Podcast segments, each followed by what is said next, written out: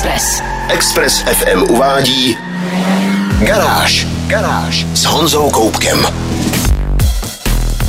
Dneska mám pro vás informace o novém Suzuki S-Cross, o nové generaci úspěšného Fordu Ranger, o naprosto úchvatném Ferrari a také o velkém SUVčku od Mazdy. Nejdřív ze všeho ale otestuju jeden z nejzajímavějších elektromobilů poslední doby, Hyundai Ioniq 5. Já jsem Honza Koubek a vítám vás v garáži na Expressu.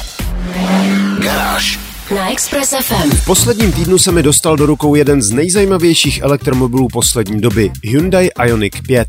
Na první pohled zaujme svým designem. Na fotkách vypadá jako běžný hatchback, ale ve skutečnosti je výrazně větší. Vlastně je to crossover. Hranatá karoserie je plná geometrických hran a linek, přídi i zádi dominuje LED osvětlení připomínající 8-bitovou grafiku. Kliky jsou zapuštěné a i když je kolem blatníků výrazné plastové lemování, auto se nesnaží tvářit jako dobrodružné či snad terénní. Je jiné, tak trochu z budoucnosti, i když detaily odkazují na elektronickou minulost. Musím přiznat, že mě svým designem zaujalo a rozhodně jsem nebyl sám. Na ulici se za ním ohlédl kde kdo. Ioniq 5 ale není zajímavý jen svým designem, za zmínku stojí i technika, na které je založen. Skateboardová platforma ukrývá akumulátory o kapacitě 58 nebo 73 kWh, což by ještě nebylo tak neobvyklé. Pracují ovšem s napětím 800 V, což jsme dosud viděli jen u Porsche a Audi e-tronu GT. To umožňuje akumulátory rychleji nabít. Pokud narazíte na dostatečně výkonnou nabíjecí stanici, Ioniq zvládne rychlo nabíjení stejnosměrným proudem o výkonu až 350 kW. Do 80% kapacity pak máte nabito za méně než 20 minut. Potom samozřejmě musí nabíječka zpomalit, aby akumulátory nepoškodila. Ale i když auto připojíte na běžnou rychlo nabíječku o výkonu 50 kW, je auto většinou nabité za necelou hodinu a půl. A to skutečně doplna. Sofistikovaná technika v autě předehřívá akumulátory pro lepší výkon. Vytápění interiéru zajišťuje tepelné čerpadlo. Zkrátka je tu ta momentálně nejmodernější technika. Dojezd testované verze, která měla větší akumulátor a jeden elektromotor o výkonu 217 koní a točivém momentu 350 Nm, je udávaný na až 481 km.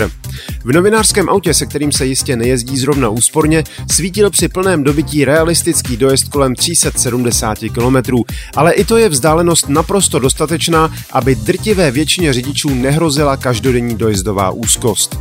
Pokud máte auto, kde přes noc připojit do zásuvky, Ioniq 5 se už dnes dá používat jako naprosto běžné auto. A navíc má několik triků v rukávu, ale o tom až za chvíli. Garáž. Garáž. Express FM. Posloucháte Garáž na Expressu a já testuju elektrický Hyundai Ioniq 5. O baterkách a dojezdu už jsem mluvil. Zmíním ještě další věc, která je pro elektromobily typická a nevždy je zvládnutá úplně dobře. A to je rekuperační brzdění. V některých elektromobilech máte k dispozici jen dva stupně. V jednom se energie rekuperuje málo, ve druhém víc. Jinde si můžete úroveň volit. Ioniq 5 je skvělý v tom, že vám dá vybrat ze všech dostupných možností. Je tu manuální rekuperace ve třech úrovních plus žádná, kdy auto po puštění plynového pedálu plachtí, jako byste vyřadili neutrál. Podržením páčky pod volantem můžete aktivně přibrzdit elektromotorem. Můžete zvolit automatický režim, který přibrzďuje podle aut před vámi, do zatáček či před vjezdem do obce, protože spolupracuje s radarem, kamerou i mapovými podklady navigace. A konečně je tu systém iPedal, který umožňuje auto ovládat jedním pedálem. Po puštění plynu začne silně a plynule brzdit až do úplného zastavení. Ve městě je to naprosto ideální. Co je ideální méně, je nastavení semi-autonomní jízdy. Adaptivní tempomat funguje bez chyby, ale systém centrování v jízdním pruhu jakoby nebyl doladěný. Auto se mi na dálnici neustále mírně vlnilo zprava doleva, až jsem systém musel vypnout. Jinak je to ale velmi pohodlné auto i na delší cesty. Interiér je extrémně vzdušný, není tu středový tunel v podlaze, konzola pod loketní opěrkou pojme i velký batoh a celá se podélně posouvá. Sedačky ve vyšší výbavě nabízejí tzv. relaxační režim, kdy se v zastaveném autě dokáží položit do téměř vodorovné polohy a podepřou vám i lítka. Prostor i na zadních sedačkách je velkorysý, kufr má zcela dostatečných 527 litrů a můžete si ho zvětšit, protože zadní sedadla jsou podélně posuvná. Pod přední kapotou navíc najdete další schránku na nabíjecí kabely.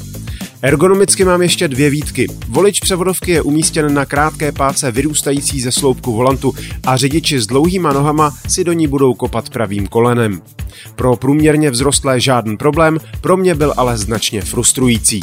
Ještě víc frustrující byly zapuštěné kliky, které se nedají jednoduše ovládat jednou rukou. Potíž je v tom, že se mají vysouvat automaticky, ale kvůli momentálnímu nedostatku čipů to nedělají a musíte je vytlačit druhým prstem. Doufejme tedy, že Hyundai čipy rychle sežene a tohle mínus si budu moci škrtnout. Pět věcí, které mě na Ioniku 5 nadchly a pět, které mě zklamaly, uvidíte ve videu na garáži CZ. Garážové novinky na Express FM. Suzuki představilo novou generaci svého oblíbeného SUVčka a tentokrát je to opravdu slušný posun vpřed. Model SX4 S-Cross už se nově jmenuje pouze S-Cross, sází na mild hybridní pohonné jednotky a dohání konkurenci v oblasti jízdních asistentů. Design doznal výrazných změn, přítě je vyšší, hranatější a má nepřehlednutelnou velkou masku chladiče, na níž rovnou navazují velké světlomety. Převisy karoserie vpředu i vzadu jsou poměrně výrazné. Dobrodružnější povahu auta zdůrazňují oplastované blatníky a prahy. Interiér pro pět cestujících má novou palubní desku s centrálním devítipalcovým displejem infotainmentu, podporuje spojení s mobilními systémy Android i Apple a zobrazuje prostor kolem vozu i další jízdní parametry. Současní majitelé Suzuki ale dobře poznají výdechy i ovládání klimatizace či volič převodovky. O pohon se prozatím postará benzínová 14 stovka spojená s malým starter generátorem o celkovém výkonu 129 koní a točivém momentu 235 Nm. Systém pracující na napětí 48 V pomáhá s rozjížděním, pružným zrychlením a hbitější reakcí na plynový pedál a můžete ho znát už ze současného Swiftu Sport. V S-Crossu může spolupracovat s pohonem všech kol All Grip, ale zrychlení na stovku se v tu chvíli prodlouží z 9,5 na 10,2 sekundy. Suzuki ale prozradilo, že od příštího roku přijdou do prodeje také silnější hybridy, které už budou umět jezdit i čistě na elektřinu pomocí většího elektromotoru umístěného na výstupu samočinné převodovky AGS. To bude vlastně manuální skříň, přičemž spojku a samotné změny převodů bude řídit elektronika a elektromotor se postará o vykrytí točového momentu při řazení. Jako první dostane tento systém větší Suzuki Vitara, S-Cross bude hned další na řadě. Další informace najdete na garáži CZ. Express 90,3 FM.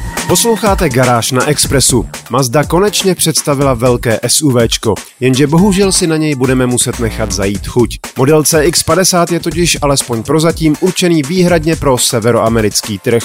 A přestože sám se neřadím zrovna k příznivcům kategorie SUV, musím přiznat, že po prohlédnutí fotek a proskoumání specifikace mi to přijde trochu škoda. Mazda CX-5 totiž nebude jen tak nějaký nakašírovaný crossover do města.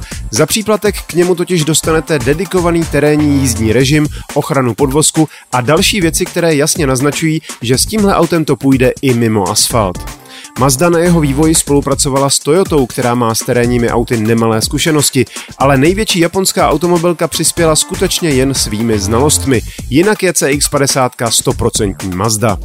Pohánětý bude osvědčený benzínový čtyřválec o objemu 2,5 litru, v základu jako atmosféra o výkonu kolem 192 koní a točivém momentu 250 Nm, vyšší verze dostane přeplňování turbodmychadlem.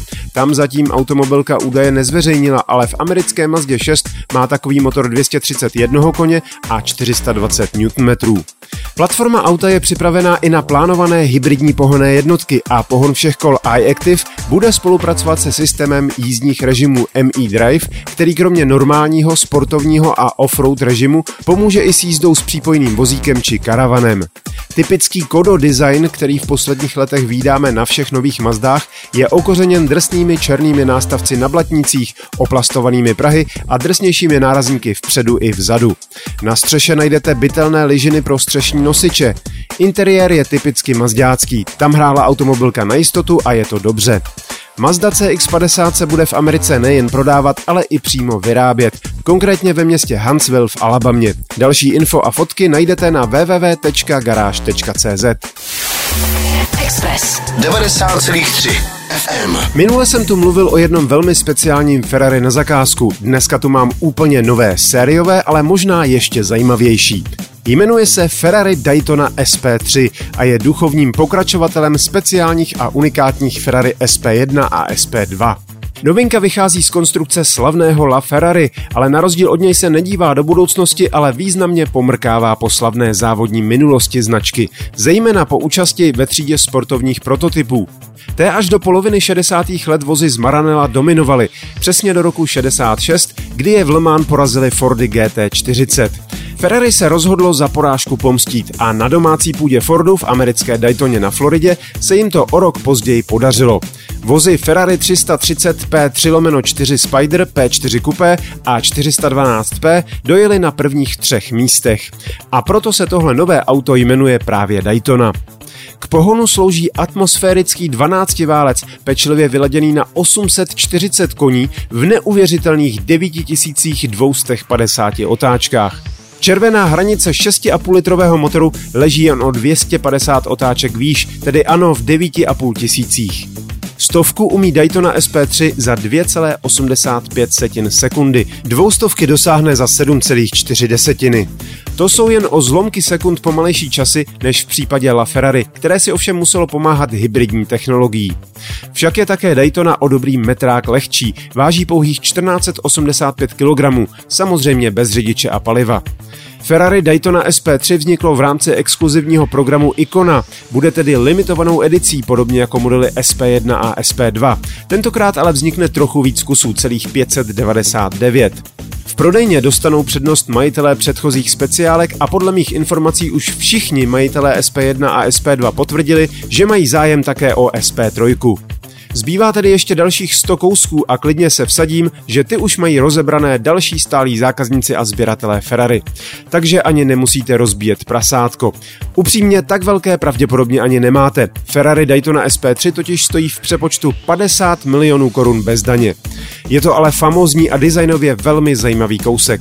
Přesvědčit se můžete na stránkách garáž.cz, kde máme kompletní fotogalerii a další informace. Garáž na Express FM. Ford slavnostně odhalil čtvrtou generaci svého úspěšného menšího pickupu Ranger. Říkám menšího, protože plnokrevný Ford F-150 je výrazně větší a také ještě daleko úspěšnější. V Americe se prodává doslova po hromadách. Do evropských podmínek a na množství dalších zahraničních trhů je ale F-150 příliš velká a Ranger se tudíž trefil přímo do černého.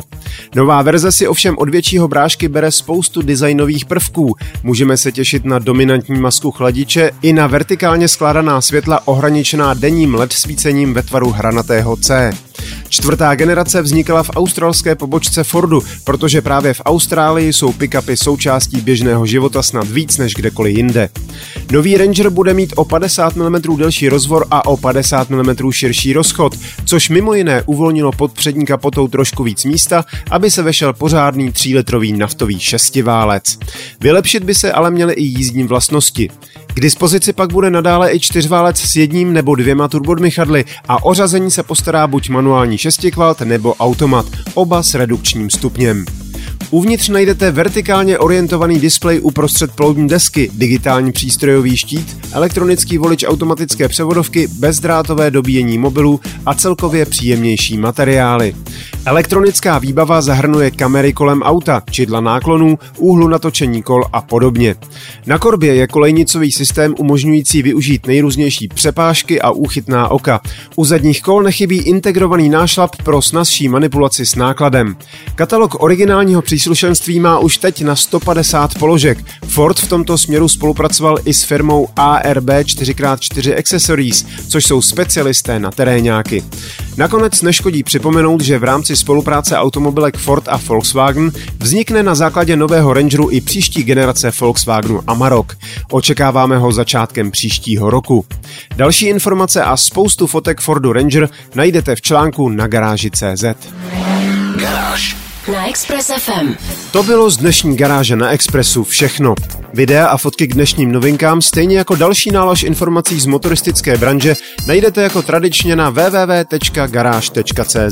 Najdete tam i moje video o elektrickém Hyundai Ioniq 5. Zvu vás také na svůj YouTubeový kanál Meziplyn, kde najdete moje vlogy. Ten poslední je o DS9 a Mercedesu EQS. A taky tam najdete nový podcast o autech, který natáčíme s dlouholetým kolegou a kamarádem Honzou červenkou. Díky za pozornost, mějte se báječně, buďte zdraví, jezděte rozumně a na Expressu naslyšenou zase za týden. Garáž na 90,3 FM.